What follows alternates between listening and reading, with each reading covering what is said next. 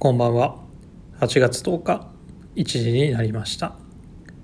この時間は長谷部がお送りいたします。いや先日火曜日収録でお伝えした通り神宮球場に行ってきましたよ。まあ結果はですねゼロたいごで完敗でした。もう投げる方もね打つ方も全くいいとこなしで終わりましたね。まあしかしその試合ですね、なんとヤクルト村上のごだせき連続ホームランの新記録を目の当たりにして、まあいわゆる歴史的瞬間に立ち会いましたので、記憶に残る試合とはなりました。ちょうどね、あの花火イベントの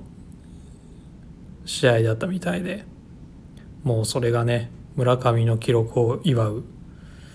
もう花火みたいになってましたし、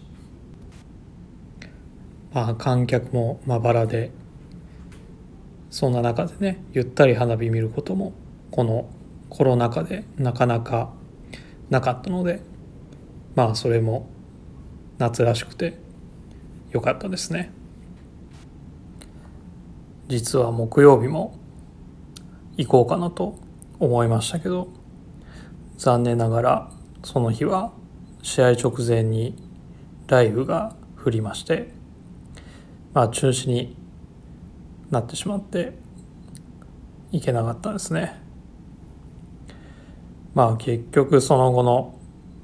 苦手ベイスターズ戦もにれんぱいして、広島戦さんれんしょうの後よんれんぱいとね、なかなか上、ま、上向かないですけど、まあ日曜日のね、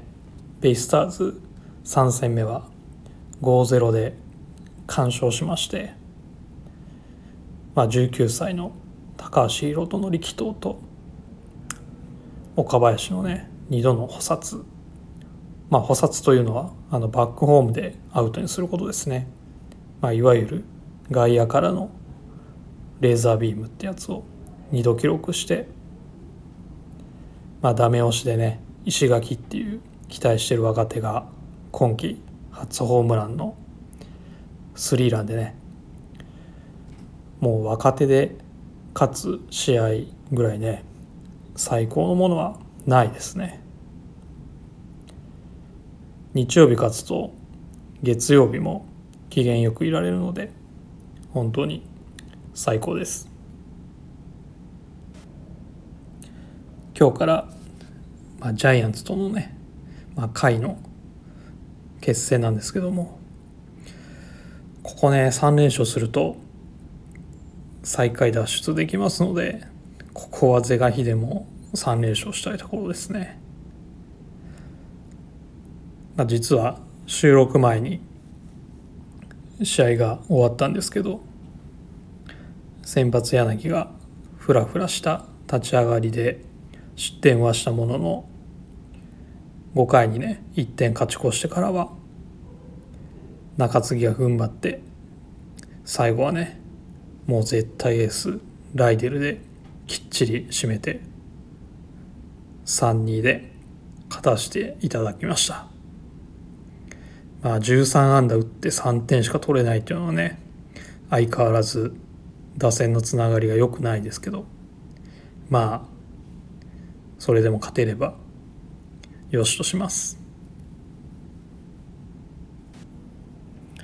高校野球もね始まりましたね。まあ今回はねじゅってんいじょう入る大味な試合も多いし、その逆に天理対山梨学院や市船対江南みたいなね接戦もあったりですね。地元愛知はまあ愛工大名電と星稜だったんですけど、まあよんかいの時点でねじゅうさんたいゼロというね、いやーファールファールで粘った上に甘い球投げさせてその球をね見逃す見逃さずに強く振り切るっていうね、本当今のドラゴンズに見習ってほしいぐらいのね打撃力でしたね。このねあの名電と星稜っていうチームは実はよんじゅうねん以上もね交流があって、毎年のようにあの練習試合をしている間柄でそ間柄だそうで、イチローと松井も出会ったのがその練習試合っていう話みたいですね。でこのにチームろくがつにもに試合練習試合して、まあ、その時はどちらもいってん差でいっ勝いっ敗だったみたいで、まあその時点ではほぼ互角だったわけですけども、まあねそういうのを得て抽選でねその両チームがいっかい戦で当たるっていうのもね、まあストーリーが面白いですよね。あとはなんて言ったってまあ市船対興南ですね。まあ ごたいゼロ でリードしてた興南がねまさかまさか最後にねサヨナラデッドボールで敗戦というね、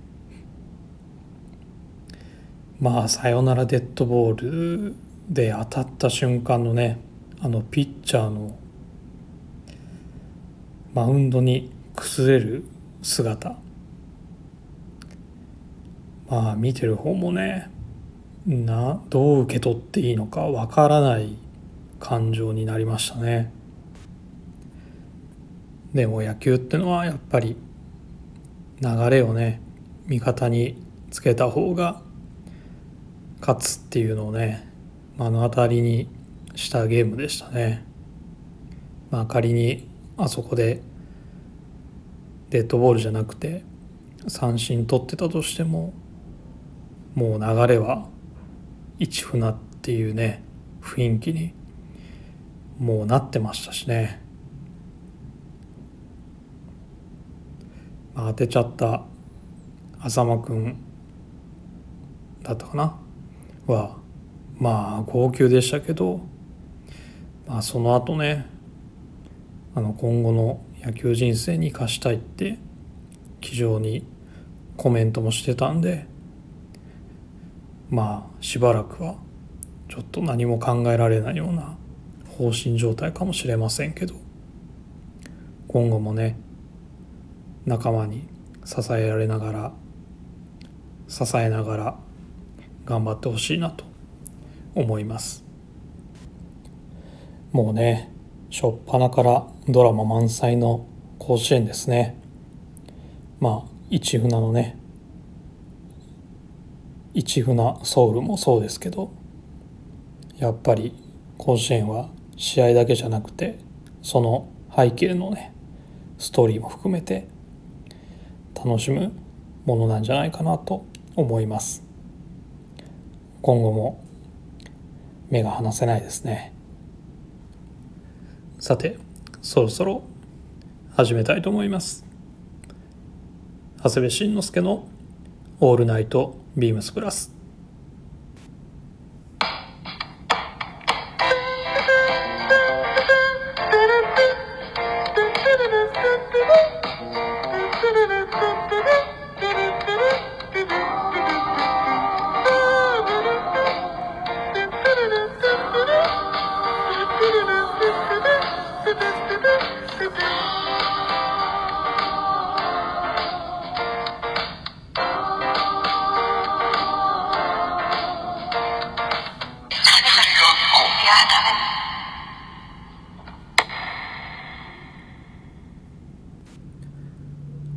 この番組は変わっていくスタイル、変わらないサウンド、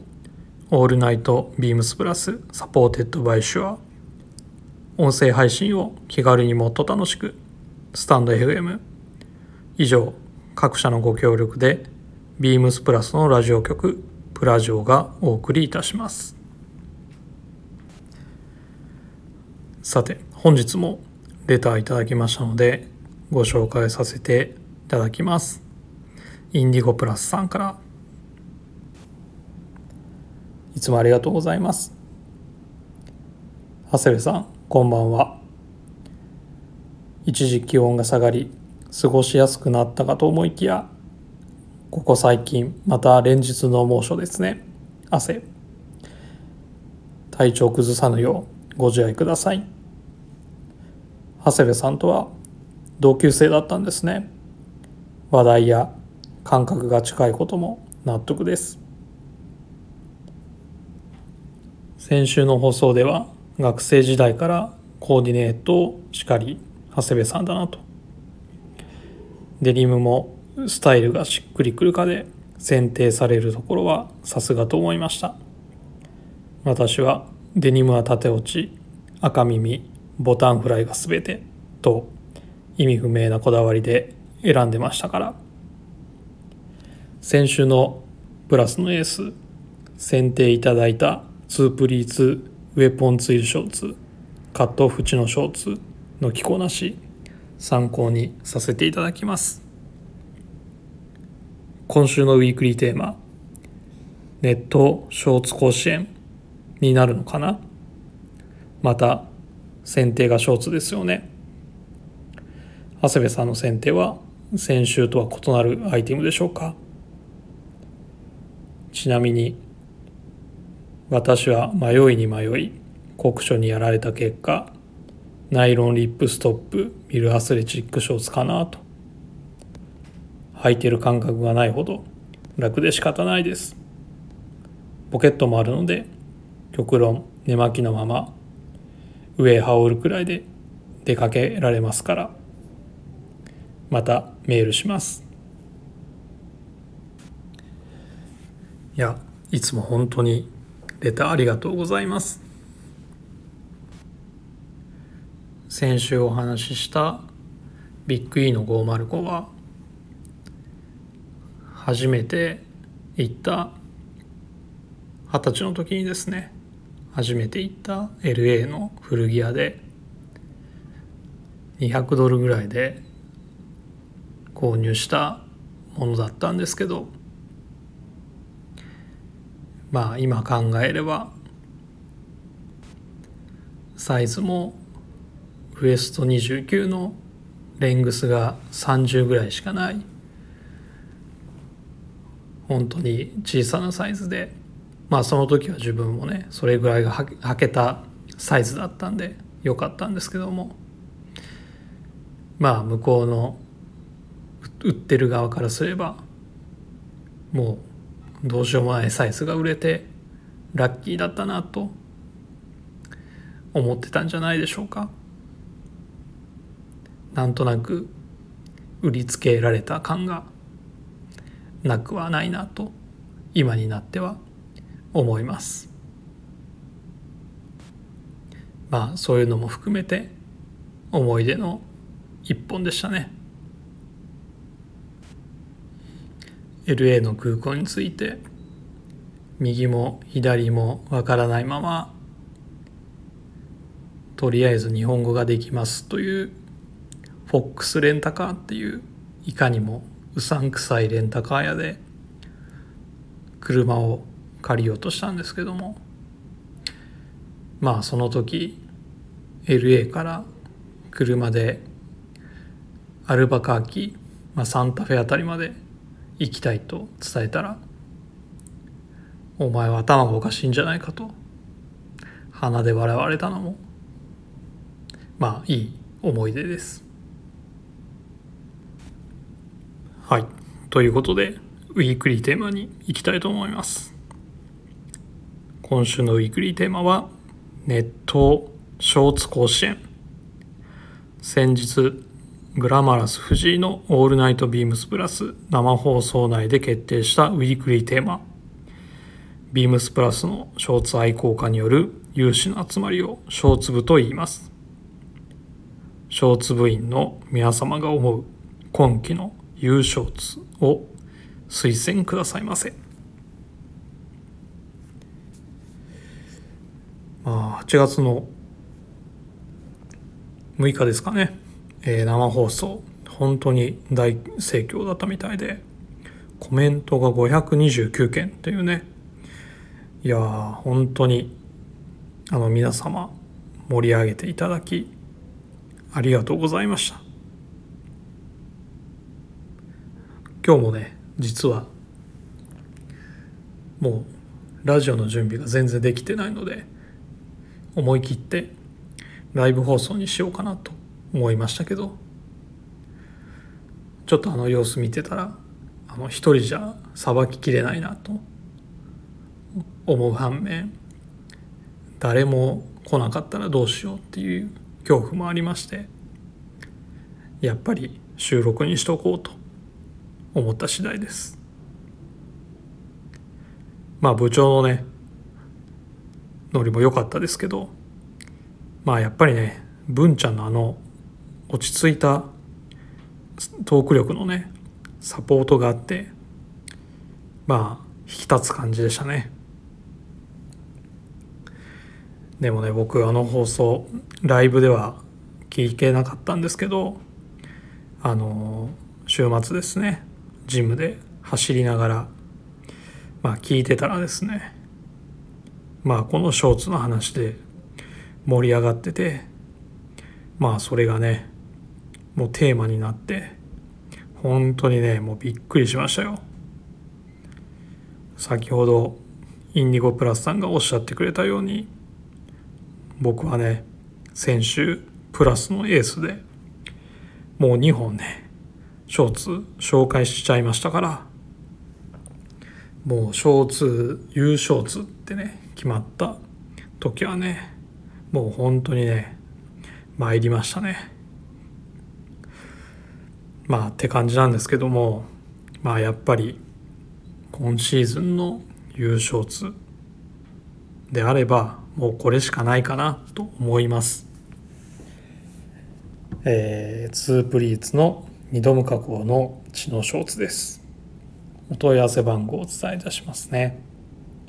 さんはちにご ぜろぜろろくなな さんはちにご ぜろぜろろくなな、えー、ツービームスプラスツープリーツウエストポイントツイルショーツ、えー、月曜日の坂本と同じですね。はい、もう説明不要だと思います。今日も履いてきてまして、さっきスイーツ佐久間にあの写真撮ってもらいましたので、どんな感じで履いてるかあのサムネにしておきたいと思います。先週もお話しした通り、マドラスのオープンカラーのブラックウォッチに、まあ足元は今日はねあのオフィスに来たらあの履き替えるブラックスウェードのボストン履いてるんですけど、まあ気分的には半袖に合わせるよりかは長袖シャツや長袖のカットソーなんかに合わせるのが気分ですかね。はちがつじゅういちにちに発売になるポストオーバーオールとウェアハウスのに別注したシャンブレーシャツにもね合わせたいと思っています。まあ買えるかどうかが微妙なんですけどね。あとこのショーツ今シーズンセールにはしてませんので、来シーズンも引き続き店頭には並びます。もし今シーズンサイズねもうなくて買い逃したとかいうことがあれば安心してください。来シーズンもありますので、あのそういった方はちょっとお待ちいただければと思います。あ、あと今日ですね、宣言通りマウンテンリサーチのフィルシャツ購入させていただきました。残暑厳しいですけどね、徐々に新しい商品も入荷して、ビームスプラスも秋に向けて動き出しております。まあ、はちがつじゅういちにちからはダブルポイントキャンペーンも始まりますので、皆さんはぜひ店頭にお越しいただければなと思います。レターを送るというページからお便りを送れます。ぜひラジオネームとともに話してほしいことや僕たちに聞きたいことがあればたくさん送ってください。メールでも募集しております。メールアドレスは ビーピードットホソビューアットマークジーメールドットコム ビーピードットホソビューアットマークジーメールドットコム。 Twitter の公式アカウントもございます。ビームスアンダーバープラスアンダーバー、またはハッシュタグブラジオをつけてつぶやいていただければと思います。